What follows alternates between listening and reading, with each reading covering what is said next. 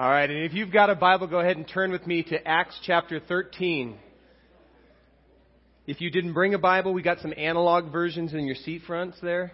You're more than welcome to grab one. Or some of you guys are going to be on your phones using the YouVersion app that Chris puts together every week, which has all of the, the message notes along with the scriptures that we're going to be going through. We've got about two chapters that we're going to try to cover today, so I'm not going to spend a lot of time prepping. We're just going to dive right in. Um, we have been working through the book of Acts, and Acts uh, talks about the beginning, the birth of the early church. But one of the number one questions that Acts tends to really focus on is this question why, who did Jesus die for? Did he just die for the Jews? Or did he die for everybody? You know, and, and Jesus himself answered the question pretty uh, clearly when he said, you know, for God so loved the Jews that he sent his one and only Son, that anybody of Hebraic descent that keeps all of the laws shall not perish but have eternal life, right? No. For God so loved the world that he gave his one and only Son that whoever, whosoever believes in him will not perish but have eternal life. And so the, the unquestioning message of Acts so far is that Jesus didn't just die for Jews. He died for all of us, which is really good news because the vast majority of us in this room are not of Jewish descent. And so he died for us. And we get that some 2,000 years later, but for the early church, this was a massive tectonic shift for them from a theological standpoint. Because for them, Jesus was the long awaited Messiah, God's anointed Redeemer, whom God, they believed, was going to send to redeem Israel. They had a very small mindset. And the Spirit begins to work that out of them as He begins to, to kind of push the early believers beyond the walls of their own little uh, group, their own little enclave. And He says, Listen, Paul, I'm sorry, listen, Peter, I want you to go to this house of this centurion named Cornelius, and I want you to share the gospel there. And Peter's going, okay. And so he shows up, and as he's sharing the gospel, all of a sudden the Holy Spirit falls on that room. And Roman people who are Gentile, who are not brought up in, Ju- in Judaism, begin to speak in tongues. The Holy Spirit shows up in the same way that he did on Pentecost with the early Jews. And Peter's left going, if the Holy Spirit is being given to them, then who am I to stand between them and baptism? Let them become full fledged followers of Jesus Christ. And then, you know, the majority, we read last week when, when Lee was teaching through the last couple of chapters, that when that persecution struck the church and they were scattered, kind of like somebody blew the, um, what are daffodils? No, what, what are those things called? Huh? Dandelions. Thank you, you guys. This is so interactive. I love it. Uh, when, when somebody blows the dandelion and it just starts, or daff, whatever it is, starts starts going off into the breeze, right? That's kind of what happened to the early church as persecution scattered them. And as they went, they began to share the gospel. But we read last week that the vast majority of them only shared it with other Jews. That was their mindset. That Jesus came and died for Jews. And yet, a few people began to share with other Gentiles, and the Gentiles, more so than the Jews, responded in droves. And in fact, in one town, a city called Antioch, which is several hundred miles north of Jerusalem, the, the Gentiles began to respond, and the Jews in Jerusalem go, you know what, we're hearing of things going on. We want to know for sure. So they chose one of the, the guys from their midst, a guy named Barnabas, and they said, Would you go up and check out to see what's going on? And so Barnabas goes up there and he goes, My goodness, there's this whole crew of Gentiles with some Jews who have given their hearts to Jesus Christ or want to know, but they're babies in their faith. They don't have a clue what they're doing. So I need some help. And so he ends up going over to this town called Tarsus, not too far, far away, and he gets a guy named Paul. We know him as Saul Paul. He, he, is, he was at one point the most outspoken opponent of the gospel. He presided over the stoning of the first Christian martyr. And yet God got a hold of Paul's heart. And said, Paul, why are you persecuting me? And ultimately, Paul became the greatest proponent for the gospel. And Barnabas goes and grabs him and goes, I need help. Come with me. And he brings him back to Antioch. And for over a year, Paul and Barnabas are investing in that little church. They're, in, they're discipling those new believers. So that's all backstory. That's just to kind of remind us of where we've been. So now let's go ahead and dive in to Acts chapter 13. So in the church of Antioch, again, that's this little town that Paul and Barnabas have shown up. There were prophets and there were teachers. These are the leaders of the church. There was Barnabas. There was a guy named Simeon called Niger. There was Lucius of Cyrene. There was Manahan who had been brought up with Herod the Tetrarch. So there was literally a guy who, who had been raised in the, in the um, palace with Herod, the leader of that whole region, as well as Saul, whom we know as Paul. And while they were worshiping the Lord and fasting, the Holy Spirit said, I want you to set apart for me Barnabas and Saul for the work to which I have called them. You got this little church, this little community of believers there in Antioch. And as they're praying and, and, and fasting and seeking God's direction, they very clearly feel like God impresses on their hearts, I want you to send Paul and Barnabas to go and do the work that I've set them apart for, ultimately to become missionaries, to spread the gospel. That would be tantamount to us during one of our worship nights praying and, and, and feeling impressed that God was saying that both Lee and I needed to go on a long term mission trip. Because that's pretty much what, what is going on, right? Paul and Barnabas were the leaders of the church, and all of a sudden God is saying, I need you to send them. Could you imagine how terrifying that might, might have been for that early church to go, wait a minute, we need them. I mean, we're, we're still in our infancy. We, we need them for you know, some stability here. We can't send them. And yet, look at how they respond. After they had fasted and prayed, this is verse 3. After they had fasted and prayed, they placed their hands on them and sent them off. They were, they were more concerned with obeying God than they were with preserving their own comfort and, and, and preserving kind of the, uh, the status quo. And I can't help but think of some of the people that God has led out of our church, people that were integral to it. I think of Egypt, who's back visiting us today, and we're really excited that you're here with us, visiting from Texas. And, and, and I was thinking this morning about Danielle, who eight months ago, Danielle was one of the pillars of this church.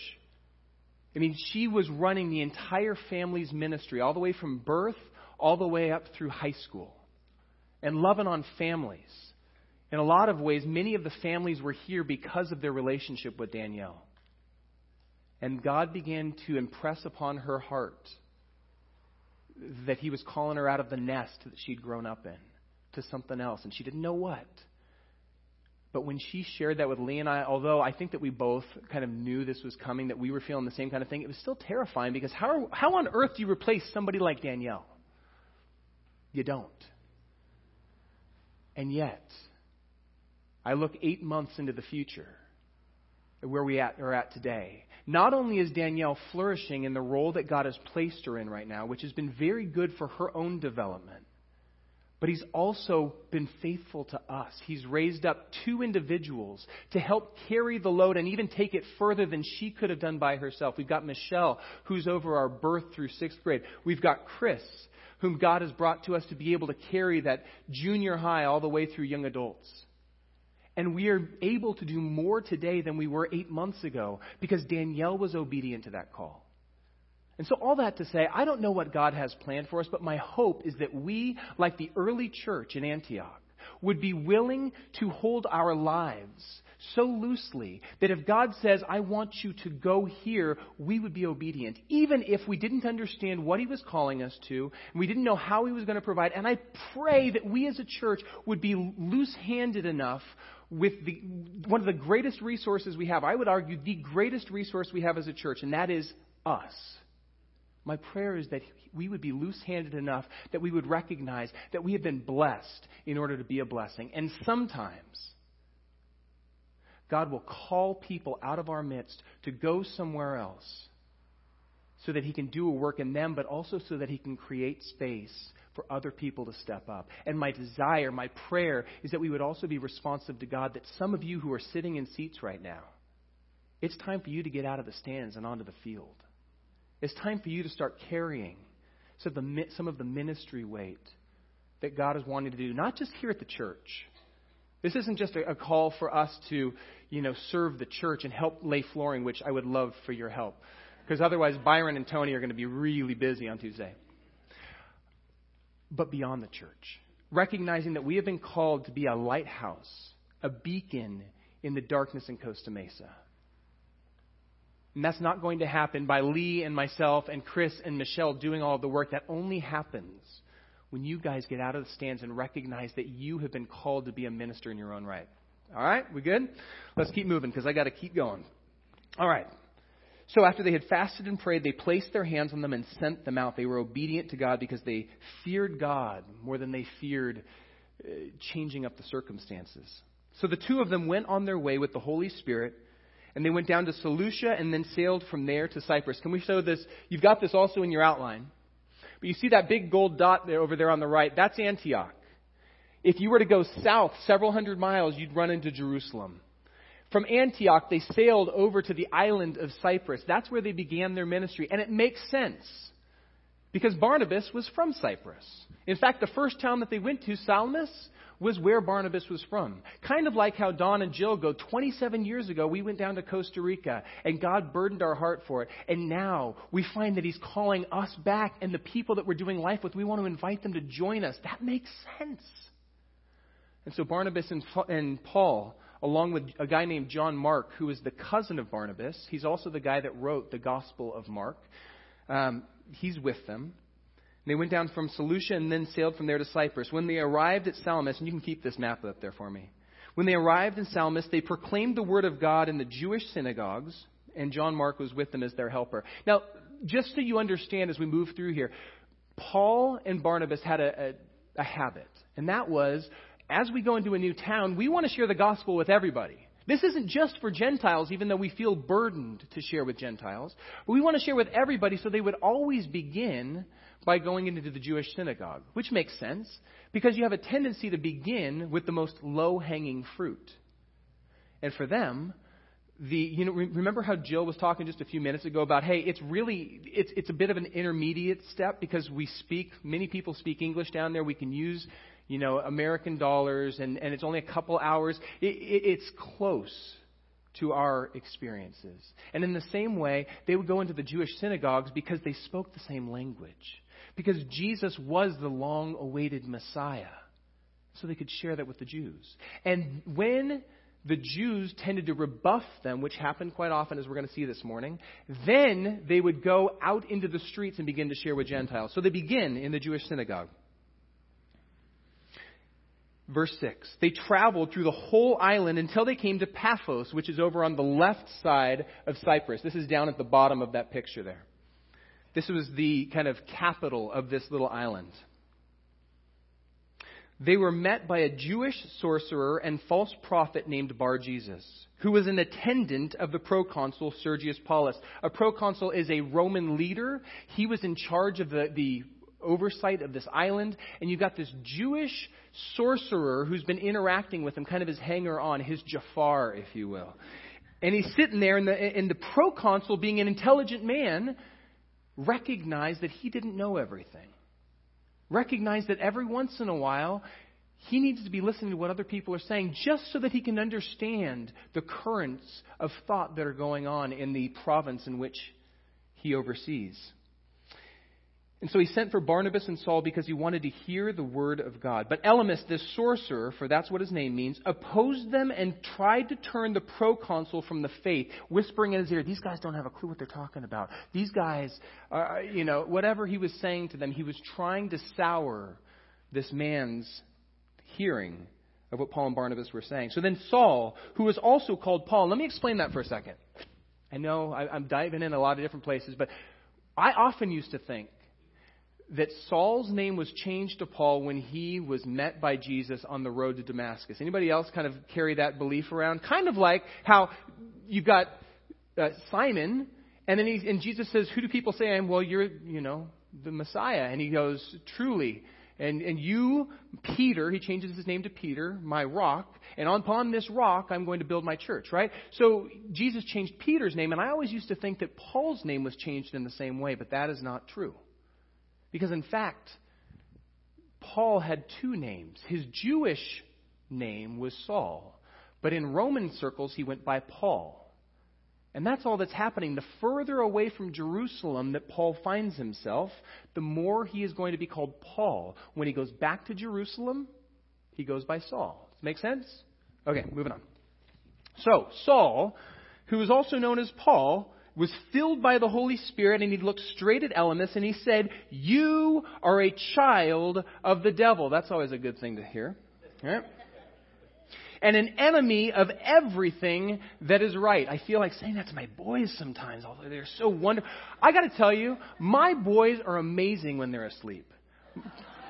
Kathy and I go into their room and look at them and just like, oh, they're so angelic. And then they wake up and they're so much like me. And then my poor wife has to deal with three of us. That is totally not in your notes. You're a child of the devil and an enemy of everything that's right. But unlike myself, Paul was filled with the Spirit when he said that. You are full of all kinds of deceit and trickery, and you will never, never stop perverting the right ways of the Lord. Or will you ever stop? No. So now the hand of the Lord is against you. You're going to be blind for a time, and you will not even be able to see the light of the sun. And suddenly, this sorcerer's eyes become dimmed. Kind of like what happened to Paul on the road to Damascus. Remember when Jesus met him and he was blinded? All of a sudden, he's like paying it forward. You get to have an experience like this. And immediately mist and darkness came over him, and he groped around seeking someone to lead him by the hand. And when the proconsul saw what had happened, he believed, for he was amazed at the teaching about the Lord. Notice how yet again a miraculous thing happens, and it greases the skids for the gospel message to find purchase in the heart of another non believer. Miracles were not the ends in and of themselves. A lot of times we look to God to go, fix this, fix that, heal me. I was praying with Jake McCoy last night. He threw his back out at work. So we're in, in the emergency room, and I'm praying, God, would you please just heal his back? And sometimes we're just looking for that miracle as the end in and of itself. Instead, he got some painkillers to help get him home. But quite often in the early church, we see time and again a movement of the Holy Spirit, a miracle happening, and it was a means to an end. And the end was that so people would actually pay attention to the gospel message, so that people would be open to listening. And in this case, that happens. So, from Paphos in Cyprus, they went up to Perga. You see that up, that, that red line that's going up. Pay no attention to the blue line. That's when they're coming back home. So they go from there up into the Lycia region, and then from there they're going to move over into the Galatia region, for which we get the term Galatians. That was written to that whole region there. So they, they continue their ministry. Verse 13. Paul and his companions sailed from Perga to Pamphylia, and at that point, John Mark left them to return to Jerusalem. It's just a quick line, it's right there, but quite honestly, it's something that we're going to come back to in a couple of weeks because it becomes a point of contention between Paul and Barnabas and John Mark. Verse 14 From Perga they went on to Pisidian Antioch. And on the Sabbath they entered the synagogue as they tended to do. They start there and they sat down. And after reading from the law and the prophets, the leaders of the synagogue sent word to them saying, Brothers, if you have a word of exhortation for the people, please speak. It's kind of like what we do when we have one of our missionaries come in. Right? Last week we had Pastor Kuko come in. Hey, Kuko, come on up and share. Is there anything that God is doing? Next week we're going to have Marty Hooper with us. Marty, come on up and share. Today we've got Egypt, and if, if, if I can get done quickly, I'm going to have you come up and share a little bit, just warning, uh, uh of what God is doing. But I, I better hurry if I'm going to do that. So they invited Paul and, and Barnabas to stand up and share. And after, uh, so they said, standing up, Paul motioned to his, his hand to, and he said, Fellow Israelites, and you Gentiles who worship God. So he, he addresses the people in the audience, and then he steps into what we have seen quite a few times when speaking to the Jews. He begins to tell the story Uh, of Jewish history, from God calling the people and all the ways that He has been faithful, and He leads up to ultimately God's answering of that promise to send a Messiah to redeem them. We're going to skip a few verses just so we can keep going. Skip down to verse 26. He's, as he's wrapping up his sharing, he says, Fellow children of Abraham, and you God fearing Gentiles, it is to us that this message of salvation has been sent. The people of Jerusalem and their rulers did not recognize Jesus. Yet, in condemning him, they fulfilled the words of the prophets that are read every Sabbath. He's not pointing to a specific passage. He's pointing to the, the testimony of the entire Old Testament that God was a God who redeemed his people and that God would not give up on them despite the fact that they turned their back on him time and again and made the focus about following rules as opposed to actually following him. They made the focus keeping the law as opposed to being representatives of God, a holy priesthood, a nation set apart so that the world would come to respect and love and follow Yahweh, the God of Israel.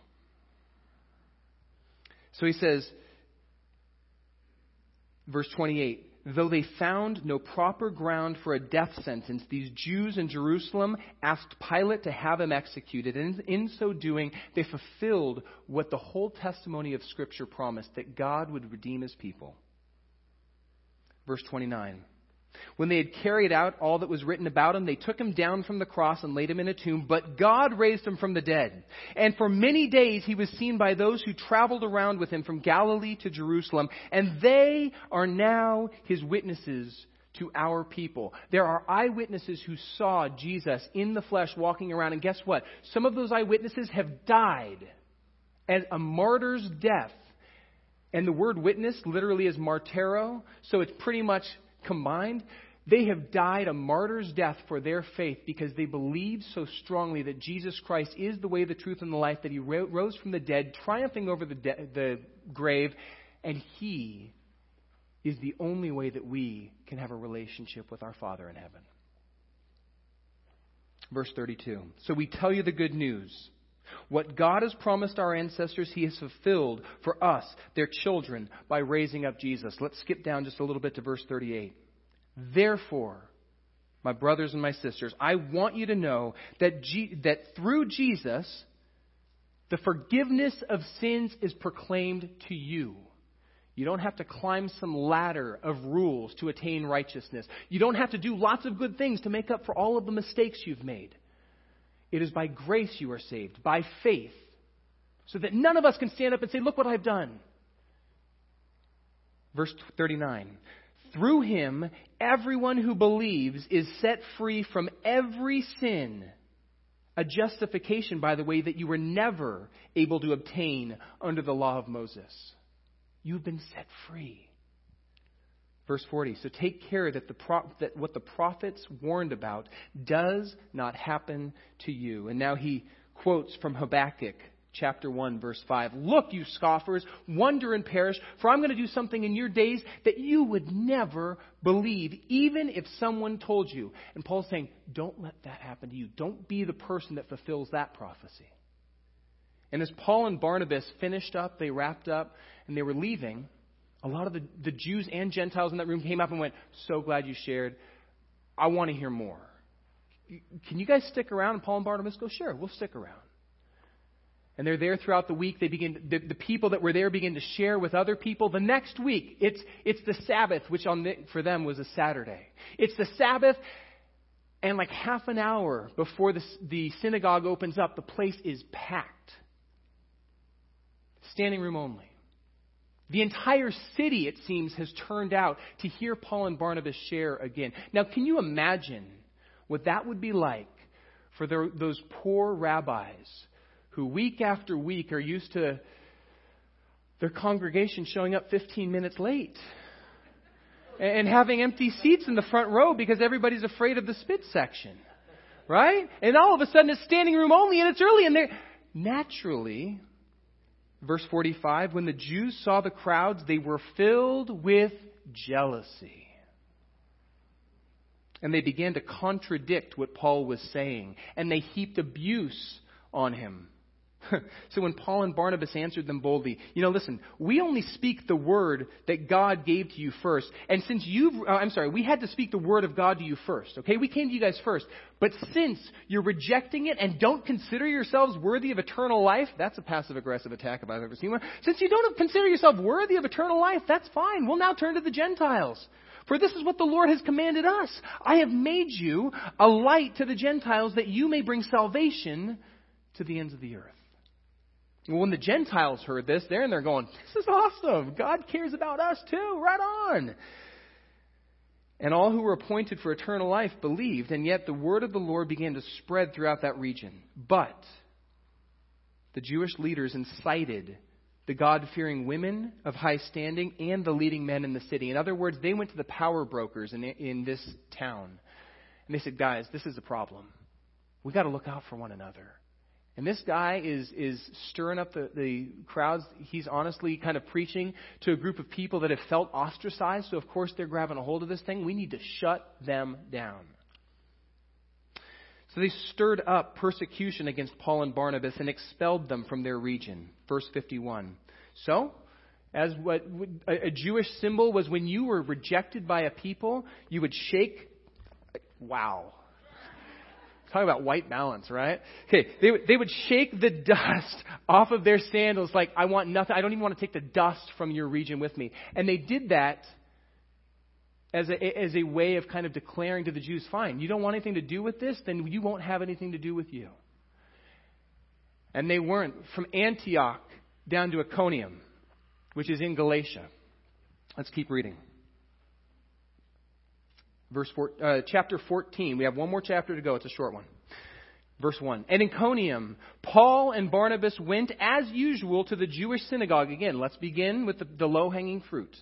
And they spoke so effectively that a great number of Jews and Greeks believed. However, the Jews who refused to believe stirred up the other Gentiles and poisoned their minds against the brothers. So Paul and Barnabas spent considerable time there. They spoke boldly for the Lord, who confirmed the message of his grace by enabling them to perform signs and wonders. Again, the signs and wonders simply uh, confirmed the power of the gospel.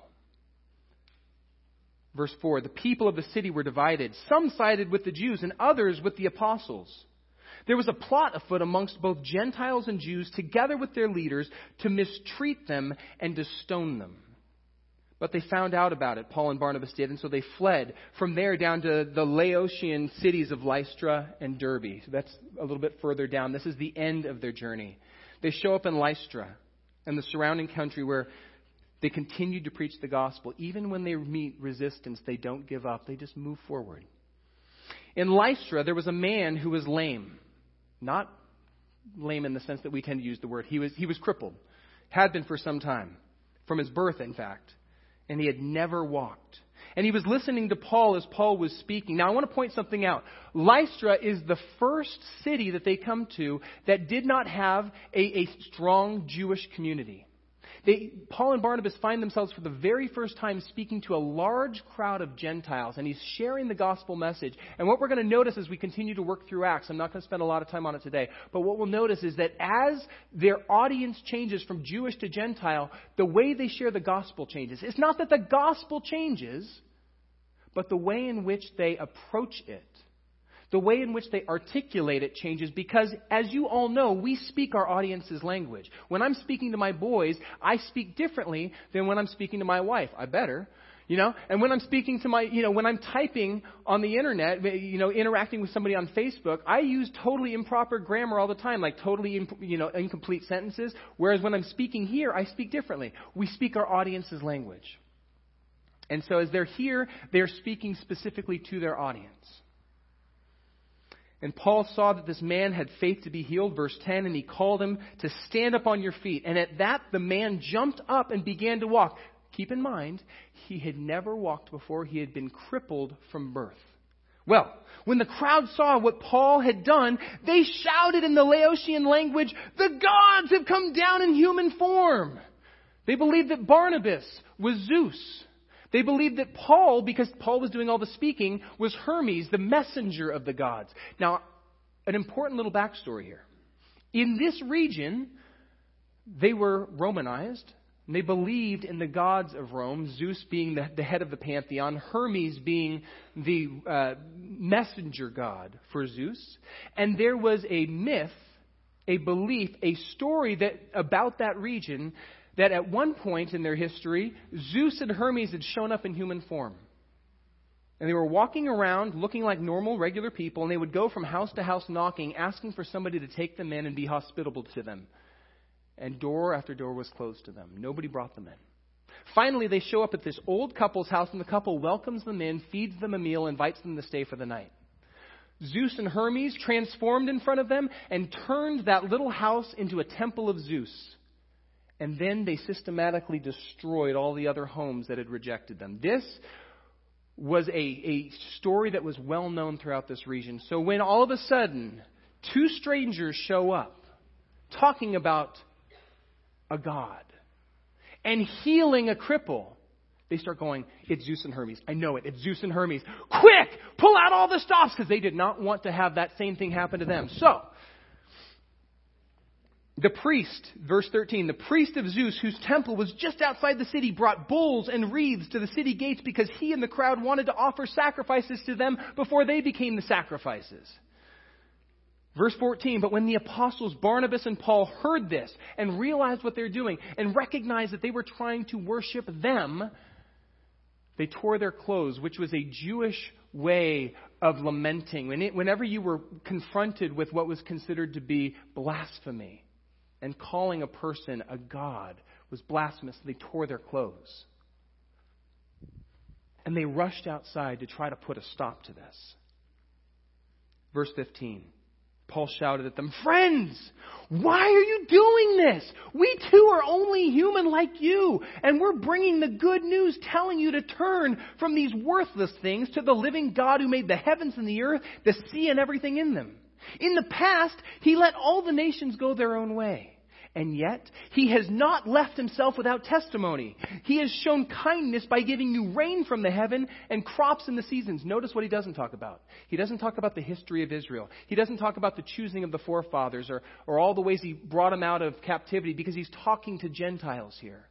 So he talks about rain that God provides for them and the crops that grow.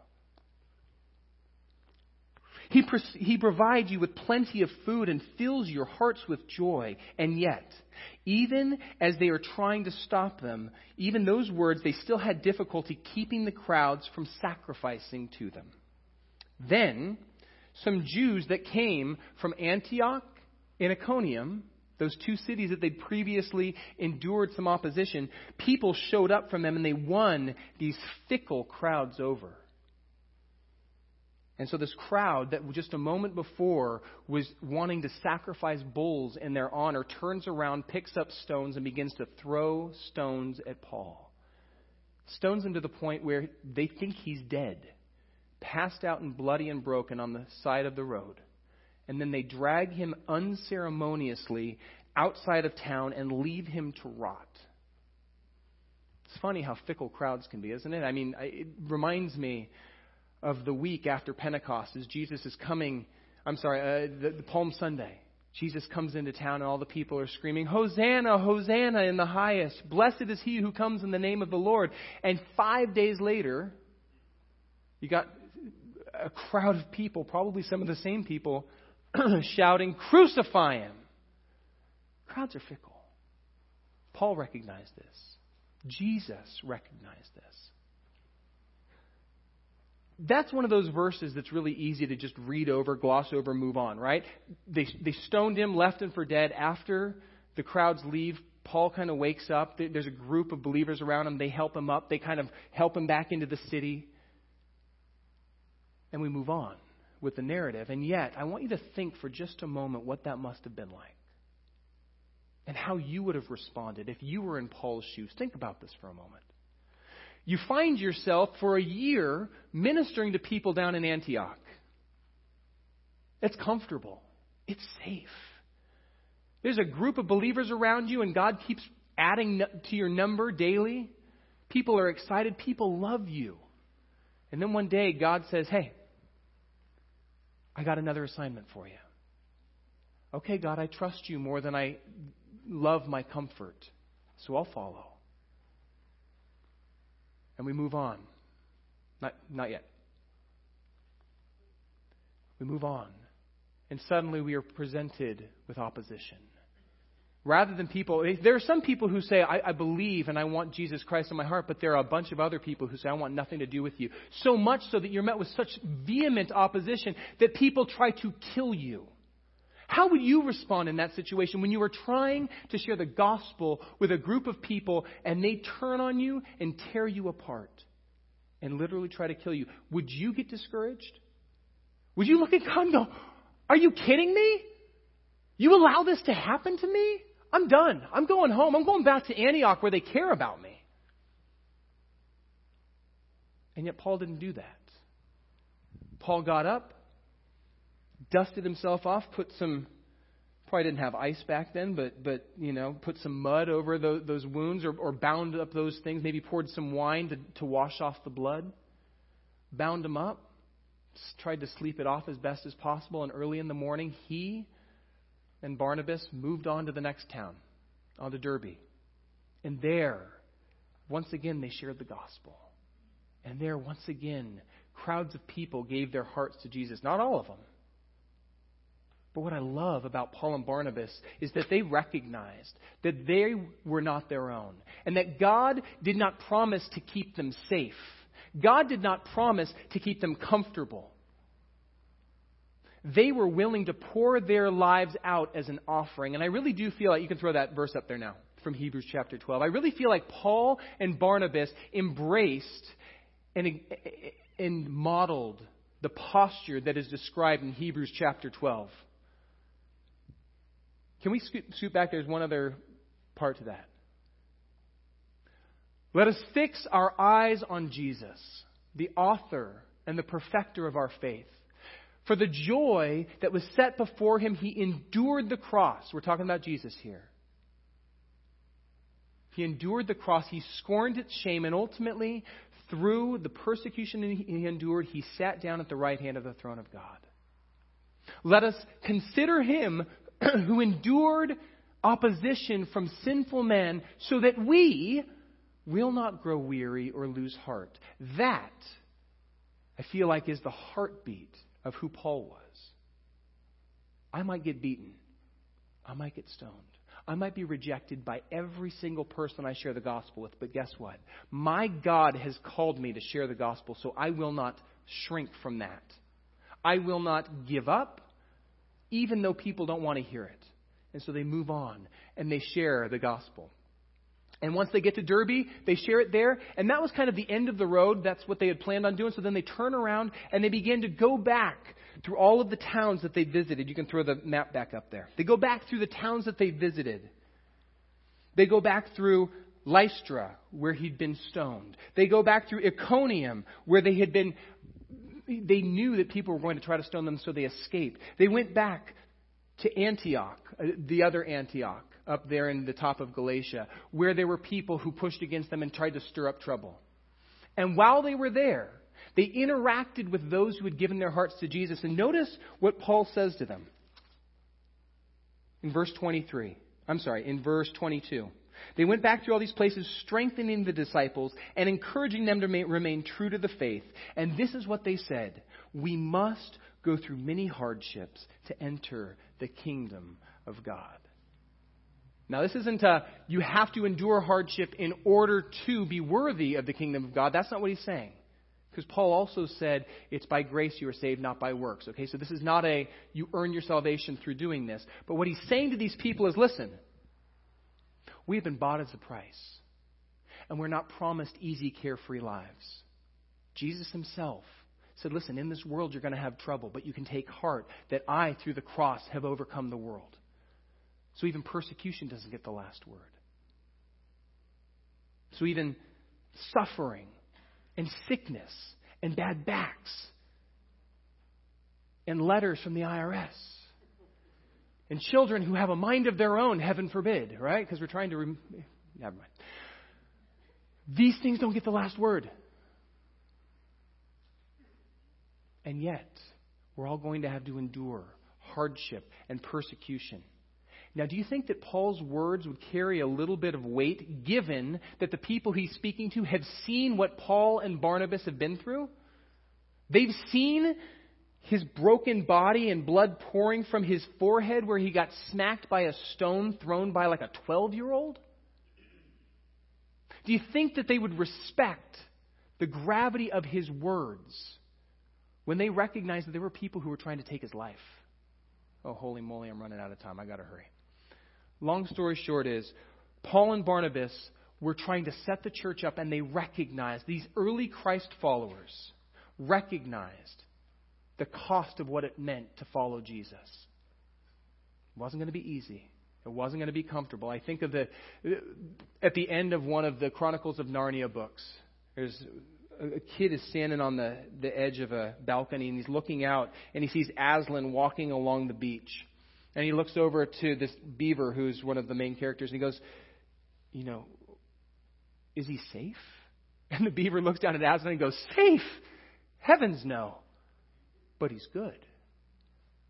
Is it safe to follow Jesus? Not necessarily. It'll cost us our lives. Not, not necessarily meaning that we're going to die physically, although that may be.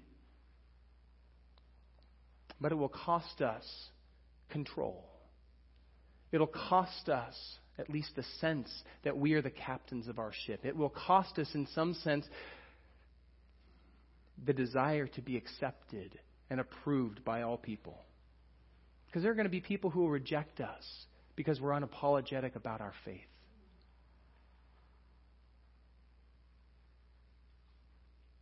Now, I have to say, Jesus, Jesus said, you know, anybody who would come after me must pick up their cross and follow me, be willing to die to themselves. And I can tell you that we can avoid that kind of persecution.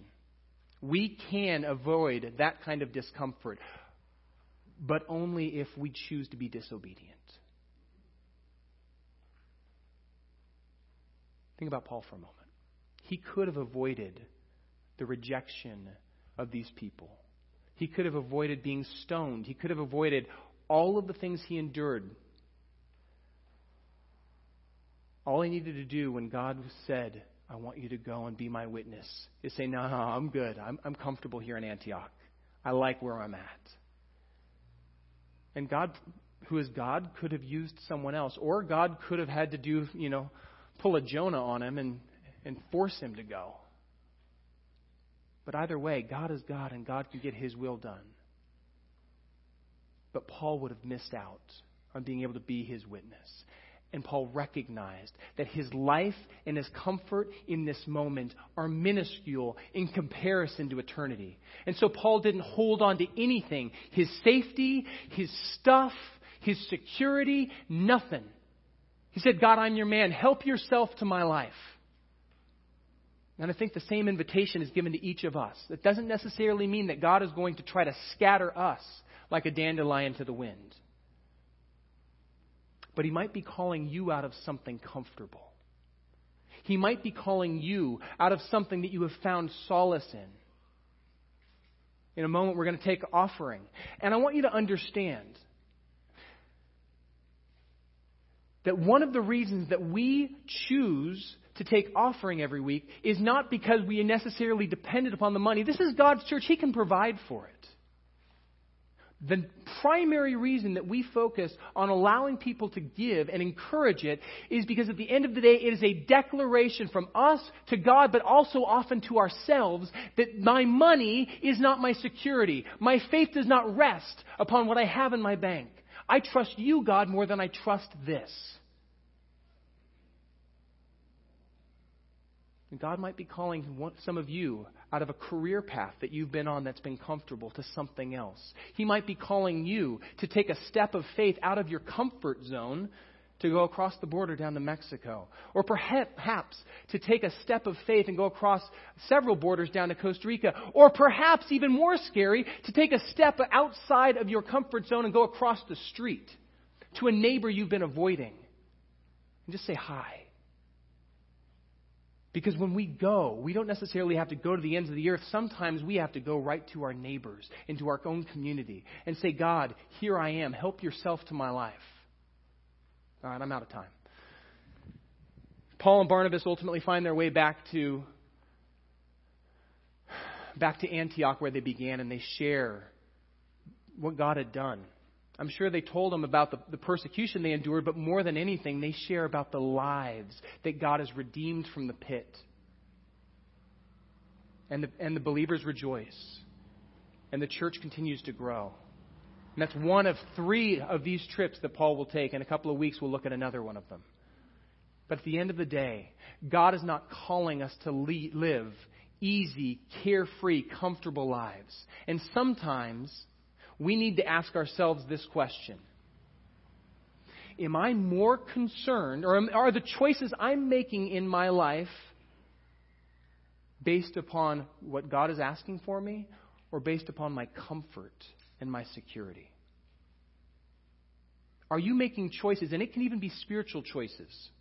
Where I go to church, what's well, what's more, most comfortable? Where I live, well, what's most comfortable? Where we put our kids to school, well, what's most comfortable and safe for them?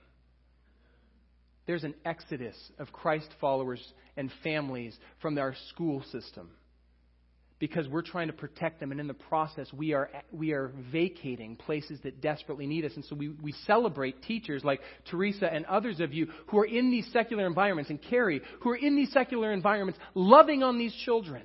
But sometimes we need to be willing to trust God enough and say, My kids need to stay here. I don't know. All right, I'm done.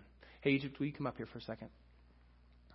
Last week we went about 20 minutes over, and the people across the street were going to try to crucify us. So we're not going to try to do that today. But in just a moment, we are going to um, take an offering. But I would love for you just to really briefly. Um, I'd let you talk into my, my mic on my face, but that would look awkward.